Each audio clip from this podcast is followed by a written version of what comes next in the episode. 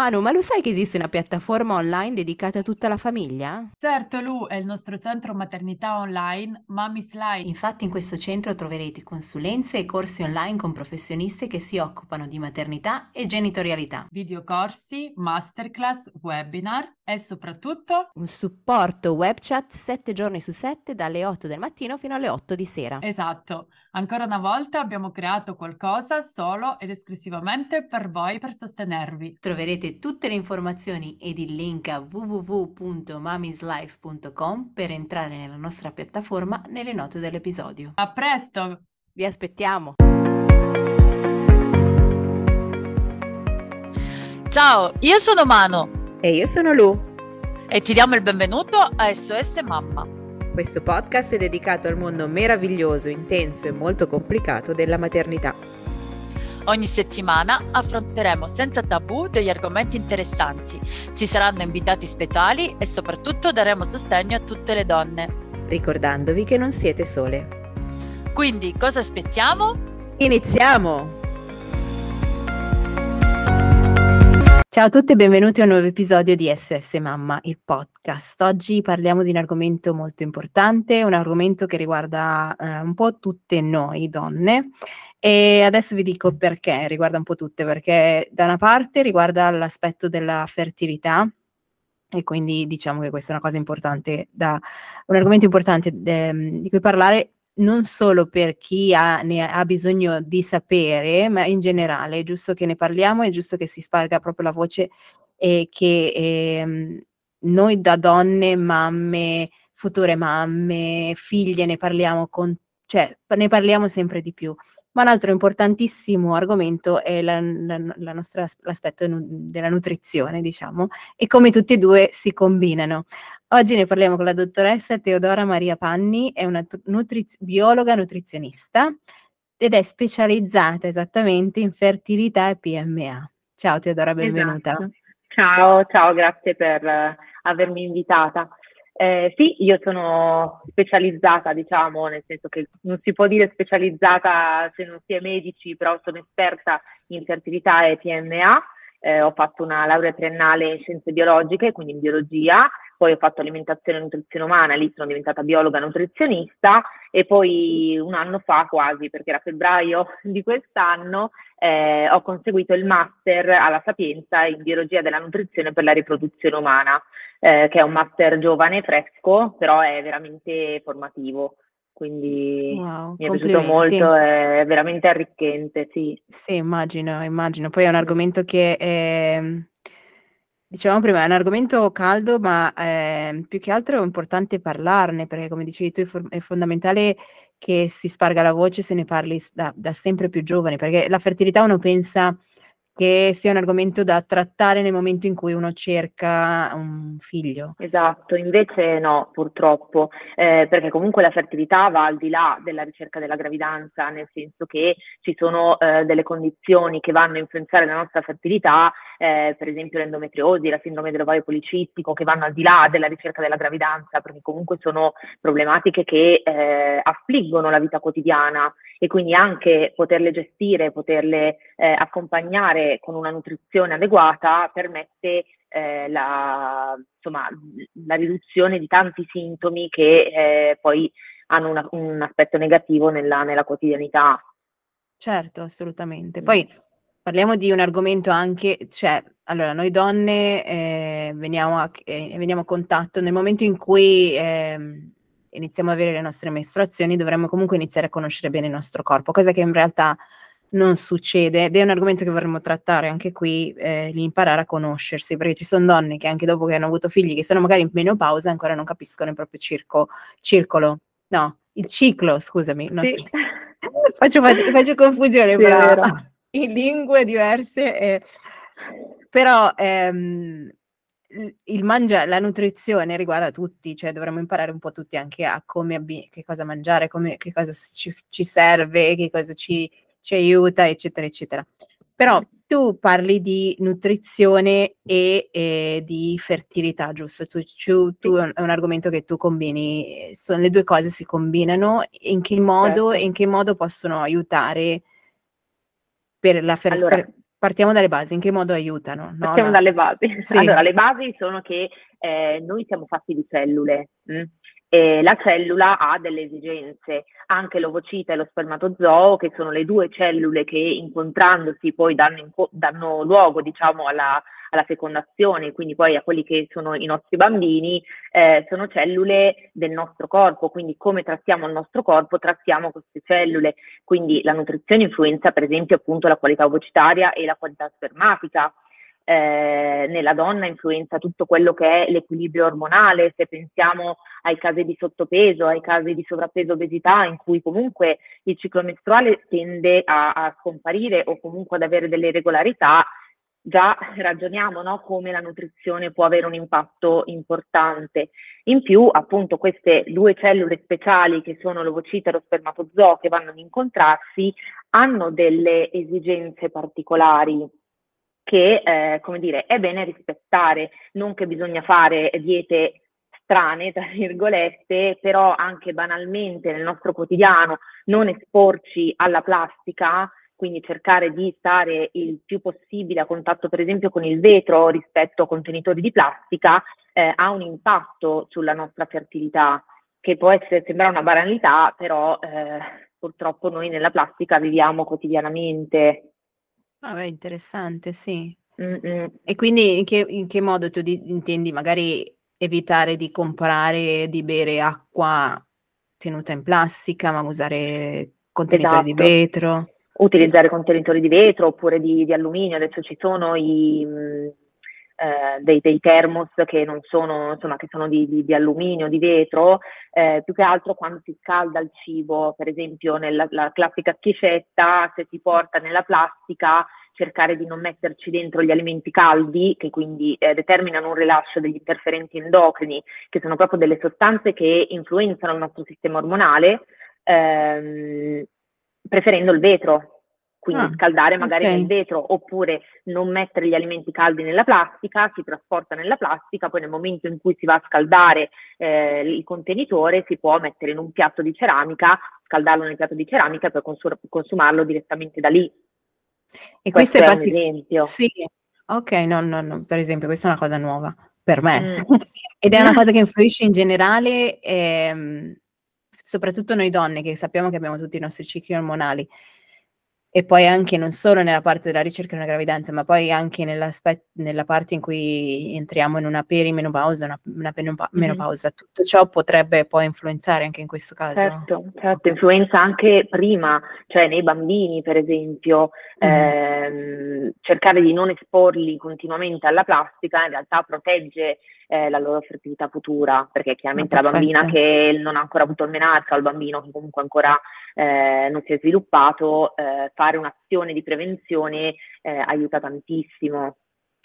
E quindi eh, è meglio quindi utilizzare cibi freschi e non quelli magari mantenuti in contenitori a lunga, eh, lunga sì, durata? Sì, Diciamo che l'ideale è proprio quello di non scaldare nella plastica, perché la plastica nel momento in cui okay. viene a contatto con cose calde proprio tende a rilasciare. Rilascia, ok, quindi sì. si, può, si, possono tenere lì a freddo, ma è meglio non riscaldarli allora. Esatto, okay. sì. E ci sì. sono alcuni cibi, allora se parliamo di fertilità nello specifico, ci sono dei cibi che possono magari aiutare in qualche modo. Ovviamente io penso che la cosa migliore sarebbe avere una vita una, un'alimentazione comunque sempre abbastanza sana, la solita no, frutta, verdura, i nostri cibi, la, nostra, la catena alimentare, no, la piramide alimentare. Oggi non esatto, della dieta mediterranea. esatto.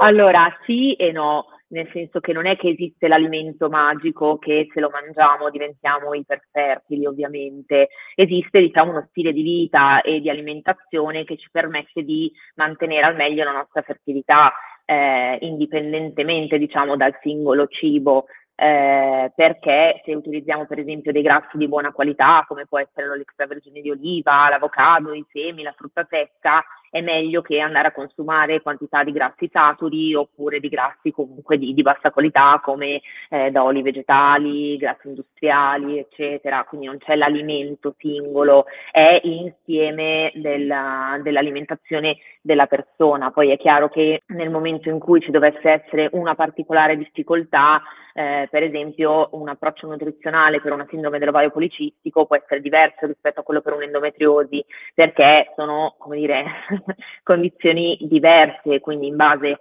alla persona che ci si ritrova davanti si valuta un pochettino come, come andare a lavorare, però non è che sono protocolli imposti, ecco. Quindi chi magari è in, um, cioè in generale chi magari ha deciso di iniziare ad avere, a provare ad avere un figlio o chi magari sta invece andando attraverso dei trattamenti più specifici come per esempio andando attraverso, non so, la ricerca di gravidanza in PMA.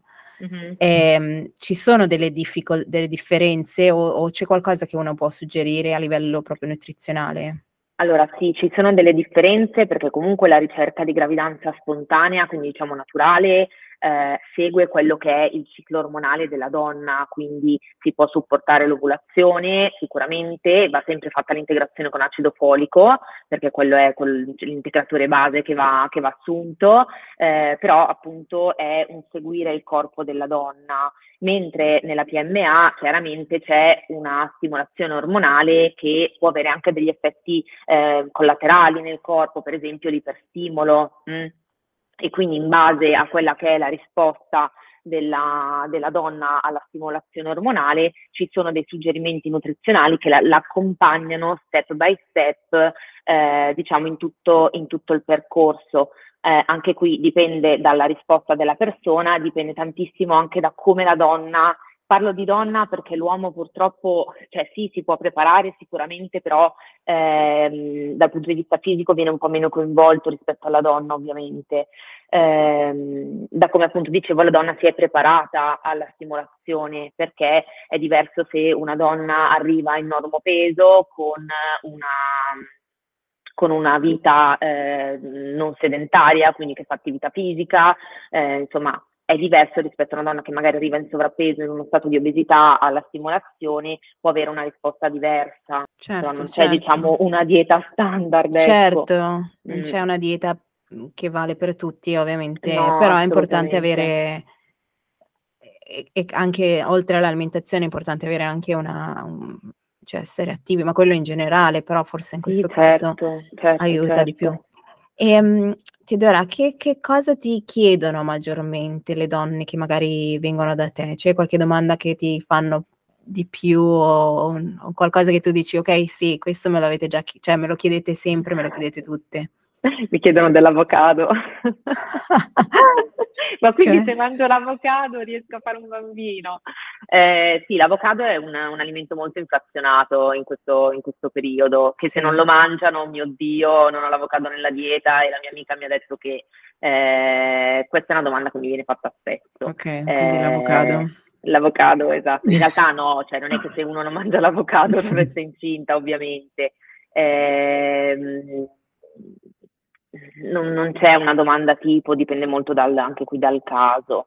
Eh, okay. Tante donne poi insomma si, hanno magari un rapporto col cibo un po' più difficile nella, nella ricerca di gravidanza perché eh, comunque sono percorsi emotivamente molto faticosi e quindi eh chiaramente sì. magari quella coccola in più, quella, quella gratificazione in più ehm, aiuta, no? È chiaro certo. che deve essere contestualizzata in una in un'alimentazione che poi sia bilanciata effettivamente. Certo. Mm. E, e, um, sì, no, ovviamente viene in mente l- l'avocado, ma uh, è un po' come quando uno, quando uno è, in, è incinta, ci sono cibi che non, posso, non si possono mangiare, mm-hmm. però non ci sono delle controindicazioni quando tu sei alla ricerca di una gravidanza o stai facendo un percorso come per esempio quello in PMA, non ci sono dei cibi particolare da evitare? C'è qualcosa che sarebbe meglio evitare? Allora, dei cibi specifici da evitare no. È suggeribile fare sempre dei passi bilanciati, quindi cercare di limitare gli zuccheri semplici, eh, mm-hmm. i dolci, lo zucchero proprio aggiunto agli alimenti, eccetera, perché eh, gli squilibri glicemici purtroppo eh, influenzano negativamente il nostro corpo, quindi certo. sicuramente il primo consiglio è di fare dei passi bilanciati, quindi non togliere cose a caso, però eh, in Italia in particolare dove una colazione eh, diffusissima sono i biscotti, la torta, le brioche, eccetera, eh, non è che sono da eliminare al 100%, però sicuramente non fanno parte di quelli che possono essere dei passi bilanciati. Quindi magari partire da lì e rivedere un pochettino un passo importante come la colazione, cercare di non farlo così spesso, cioè nel quotidiano, in maniera così, così sbilanciata, certo. insomma. Mm-mm. E tu dai dei consigli a livello proprio di pratici di cosa mangiare, perché per esempio a volte uno pensa, non lo so, i cereali sono eh, ottimi per la colazione, poi scopriamo che certi cereali sono strapieni di zuccheri, quindi non sì, sono certo. così ottimi. No. Ma che cosa potremmo mangiare in modo che ci dia, ci dia, energia la mattina, che sia anche un po', che ci dia anche un po' di buon umore? Certo, esatto. certo. Allora, eh, dipende tantissimo dai gusti della persona e dalle necessità della persona, certo. però l'importante è che sia anche la colazione un pasto bilanciato, quindi che ci sia sempre una fonte di carboidrati, che può essere del pane tostato, che può essere dei fiocchi di avena, che può essere anche della farina con cui per esempio si fanno, non so, dei pancake, delle delle crepe, una fonte proteica che può essere uno yogurt bianco intero per esempio, oppure le uova, eh, oppure anche della frutta secca, per esempio, si può utilizzare. Una cosa che metto spesso eh, come alternativa è una, per esempio, del pane tostato con una crema di frutta secca 100%, in modo tale che ci sia una buona quota di grassi, ma anche di micronutrienti e magari un velo di marmellata, in modo tale da avere quello sfizio del dolce, però senza caricare di troppi zuccheri. Ehm, e poi ci sono beh, tante alternative anche in base a ho voglia di cucinare, non ho voglia di cucinare, ho tempo di certo. fare una certo. colazione più, più, più magari lenta oppure no. Certo, sì, comunque è importante informarsi anche da questo punto di vista, anche per, per viverla meglio, perché se dobbiamo iniziare certo. a privarci di tutto, no? Perché magari sta già facendo anche un percorso abbastanza faticoso, sia fisicamente che mentalmente, e poi inizia a dire no, questo non lo posso mangiare, questo non lo posso. Quindi magari ci sta anche di viverla un po' con serenità, no? Anche dal punto di sì, vista... quello sicuramente. Dall'altra parte, siccome sono comunque eh, percorsi che a volte succede di dover fare più stimolazioni e quindi comunque sopportare, tra virgolette, più, ehm, più cicli, eh, prepararsi al meglio aiuta anche a, a, magari non dover fare più di un ciclo, ecco. Certo, certo, sì, assolutamente, è vero. Quindi tu dici, ehm, non essere troppo rigidi, ma allo stesso tempo magari fare un piccolo sforzo per essere pronti al meglio fisicamente esatto. in modo da evitare poi di doverne fare altri. Quindi sì, esatto. giustamente. Anche perché questo non vuol dire, appunto, non vuol dire eh, rinunciare al 100% a tutto, certo. però magari rivedere un attimino quelle che erano delle abitudini che magari in generale erano un po' sbagliate. Certo, che poi è una cosa che forse un po' tutti dovremmo stare molto più attenti alla nostra alimentazione, anche perché è un po' il problema del tempo, un po' il problema del, sai, ormai troviamo talmente tanta roba tutta già pronta che poi non facciamo neanche più di tanto caso a quanto sia sano, quanto sia, no, eh, siamo sempre meno attivi, quindi questo non, non aiuta decisamente a No, certo. Nel, in generale il nostro, il nostro, stile di vita non è che sia, tranne alcune eccezioni, però in generale le persone sono molto stressate, sempre di corsa e quindi sicuramente questo non aiuta la fertilità. Poi anche penso che sia anche, una, come dicevamo prima, un fattore di età, anche quindi se uno decide di sì, avere quello purtroppo là... è l'unico fattore che non è modificabile, nel certo. senso che... Eh Dopo i 35 Però, anni, soprattutto per la donna, purtroppo c'è un, un calo importante. Certo. Però sicuramente se uno mangia in maniera sana, rispe- e fa attività fisica, comunque il corpo non, non, torna indietro con gli anni, però non invecchia prima magari, no? Io mi rendo conto, io per esempio ho già un sacco di acciacchi, un sacco di dolori, se fossi un po' più attenta, un po' più attiva, forse certi dolori magari li avrei un pochino meno. Ehm, c'è qualche consiglio che vorresti dare alla alle donne che ci stanno ascoltando, che magari hanno dubbi su cosa su come alimentarsi o in generale, Allora, insomma? sicuramente non farsi mancare i grassi, nel senso che il cucchiaino di olio è troppo poco. Grassi di buona qualità, quindi olio extravergine di oliva, l'avocado se proprio si vuole inserire all'interno della propria alimentazione, eh, i semi anche sono un'ottima fonte di grassi di buona qualità e anche una, una piccola fonte proteica eh, e anche la frutta secca, per esempio, per chi ovviamente non è allergico, eh, è un grasso che si può inserire nella quotidianità. Certo. Sicuramente fare pasti bilanciati, quindi non è necessario fare digiuni, non è necessario togliere gruppi alimentari, assolutamente no, però cercare appunto di fare dei pasti bilanciati che permettano di mantenere una buona, eh, un, buon, un, buon, innalzamento della glicemia eh, non troppo veloce, cioè un po' più costante in modo tale che non ci siano proprio dei picchi di glicemia troppo alti, quello, quello aiuta tantissimo. E sicuramente nel momento in cui ci sono delle difficoltà eh, rivolgersi a dei professionisti che siano qualificati, nel senso che purtroppo eh, essendo un argomento molto molto delicato ci sono anche tante persone che non hanno una buona formazione che come dire, si pubblicizzano ma che non hanno poi dei titoli effettivi. Certo. e su quello purtroppo bisogna stare molto attenti. Certo, assolutamente. Quindi fare attenzione a chi ci si rivolge e, e, fare attenzione appunto a cosa si mangia. Domanda sì. di curiosità mia. Certo. Nu- Nutella, per esempio, la Nutella. L'abbiamo chiamata. Opp- oppure tipo anche... Ehm, non so perché mi veniva in mente il burro di arachidi, che in Italia non è particolarmente... Forse Conosciuto. adesso non, sì, mm. però eh, non è male, insomma. Mm. Meglio evitarli, dici? Allora, sono due cose molto diverse, nel senso mm. che eh, la Nutella le nocciole le vede passare e, e poi le saluta. Quindi diciamo che di frutta secca non è che ne contenga tantissima.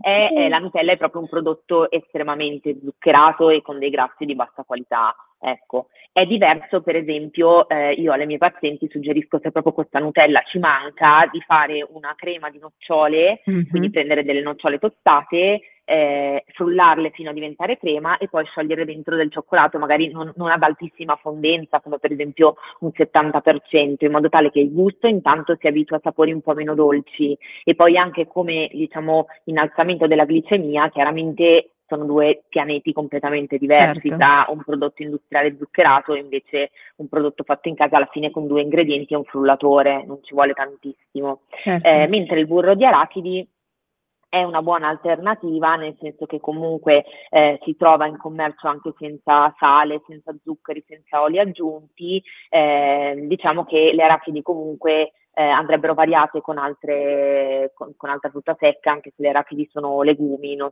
cioè sono della famiglia dei legumi, non della frutta secca, perché eh, come profilo di grassi sono un pochino più verso il proinfiammatorio rispetto all'antinfiammatorio. Quindi è importante comunque cercare di andare a a variare il più possibile, quello anche è importantissimo, perché se si mangiano sempre le stesse cose, poi alla fine certo. della fiera non, non va certo, bene neanche va quello. Bene. Ok, mm. quindi il burro d'arachidi in piccole dosi va bene, la Nutella sì, farò, certo. facciamola noi in casa. esatto, questo forse in generale. Essere, esatto, esatto, sì, sì, quello Perfetto. può essere un suggerimento. Esatto, quindi io devo impararla perché eh, ogni tanto diciamo che anch'io ci, ci, ci, faccio, ci perdo un po' di... Beh, ma poi sai, l'ogni tanto è, è l'ogni, cioè, sì. se è l'ogni tanto de, del vero ogni tanto, vero ogni... Eh, non succede niente. Se l'ogni tanto è quelle 3-4 volte alla settimana il cucchiaino, o le... Eh, ah, 3-4 volte ogni, non è ogni tanto, dici 3-4 eh, volte. Sì, ognuno ha, ha, la propria concezione di ogni okay, tanto. Infatti, no, sicuramente la mia non è proprio quella giusta. Eh, va bene, ti andrà. Non so se c'è qualcos'altro che volevi magari aggiungere che non abbiamo trattato, perché abbiamo un po', un po' spaziato così, un po' chiacchierato oggi. Ma in realtà no, nel senso che poi, ripeto, ogni caso è veramente a sé e ogni caso andrebbe accompagnato. Eh, io mi sono, come dicevo prima, specializzata in questo campo perché è un campo dove purtroppo c'è anche tanta fatica e tanta sofferenza e avere un supporto fa tantissimo tantissimo, anche proprio dal punto di vista nutrizionale, perché avere anche le energie fisiche eh, giuste per affrontare questo tipo di percorso, insomma, eh, può fare davvero la differenza. Assolutamente. Eh, ti ringrazio anche perché pres- io ti ho conosciuto tramite anche la tua pagina Instagram dove fai molta informazione, quindi credo che sia importante che chi si affaccia a questo, questo percorso debba iniziare anche a conoscere le persone giuste, come dicevamo prima, che danno informazioni giuste e, ehm, e anche attraverso i social che spesso noi a volte vengono un po' demonizzati, ne parliamo anche a volte un po' male perché effettivamente in tutto c'è il, no, il, il, il buono e il cattivo, però in questo caso è importante usarlo in maniera, in maniera positiva e imparare e informarsi anche per viverla un pochino meglio, perché come dicevi tu è già un percorso abbastanza complicato, difficile, psicologicamente pesante, quindi magari cerchiamo di, di trovare informazioni che ci possano dare una mano e renderci un po' la, la, la quotidianità un po' meno pesante anche. Mm, assolutamente. Quindi ti ringraziamo molto, grazie per essere state qua, essere stata qua con noi. Io, noi metteremo le, le, i tuoi dati, tu, tutti i tuoi link nelle note, così chi ha voglia di approfondire e di conoscerti meglio può andare direttamente sulla tua pagina. Grazie. E, e grazie mille e mm, spero magari di, di risentirci per parlare ancora, approfondire un po' di più l'argomento. Volentieri. Va bene, grazie a tutti, alla grazie. prossima. Ciao. Ciao. Grazie per aver ascoltato SOS Mamma. Se la puntata ti è piaciuta, ti invitiamo a iscriverti al podcast per non perderti le prossime puntate. Seguici su Instagram dove siamo sempre disponibili per rispondere a qualsiasi domanda. E ricordati che la mamma perfetta non esiste. Ma tu sei perfetta per i tuoi figli. Alla prossima puntata!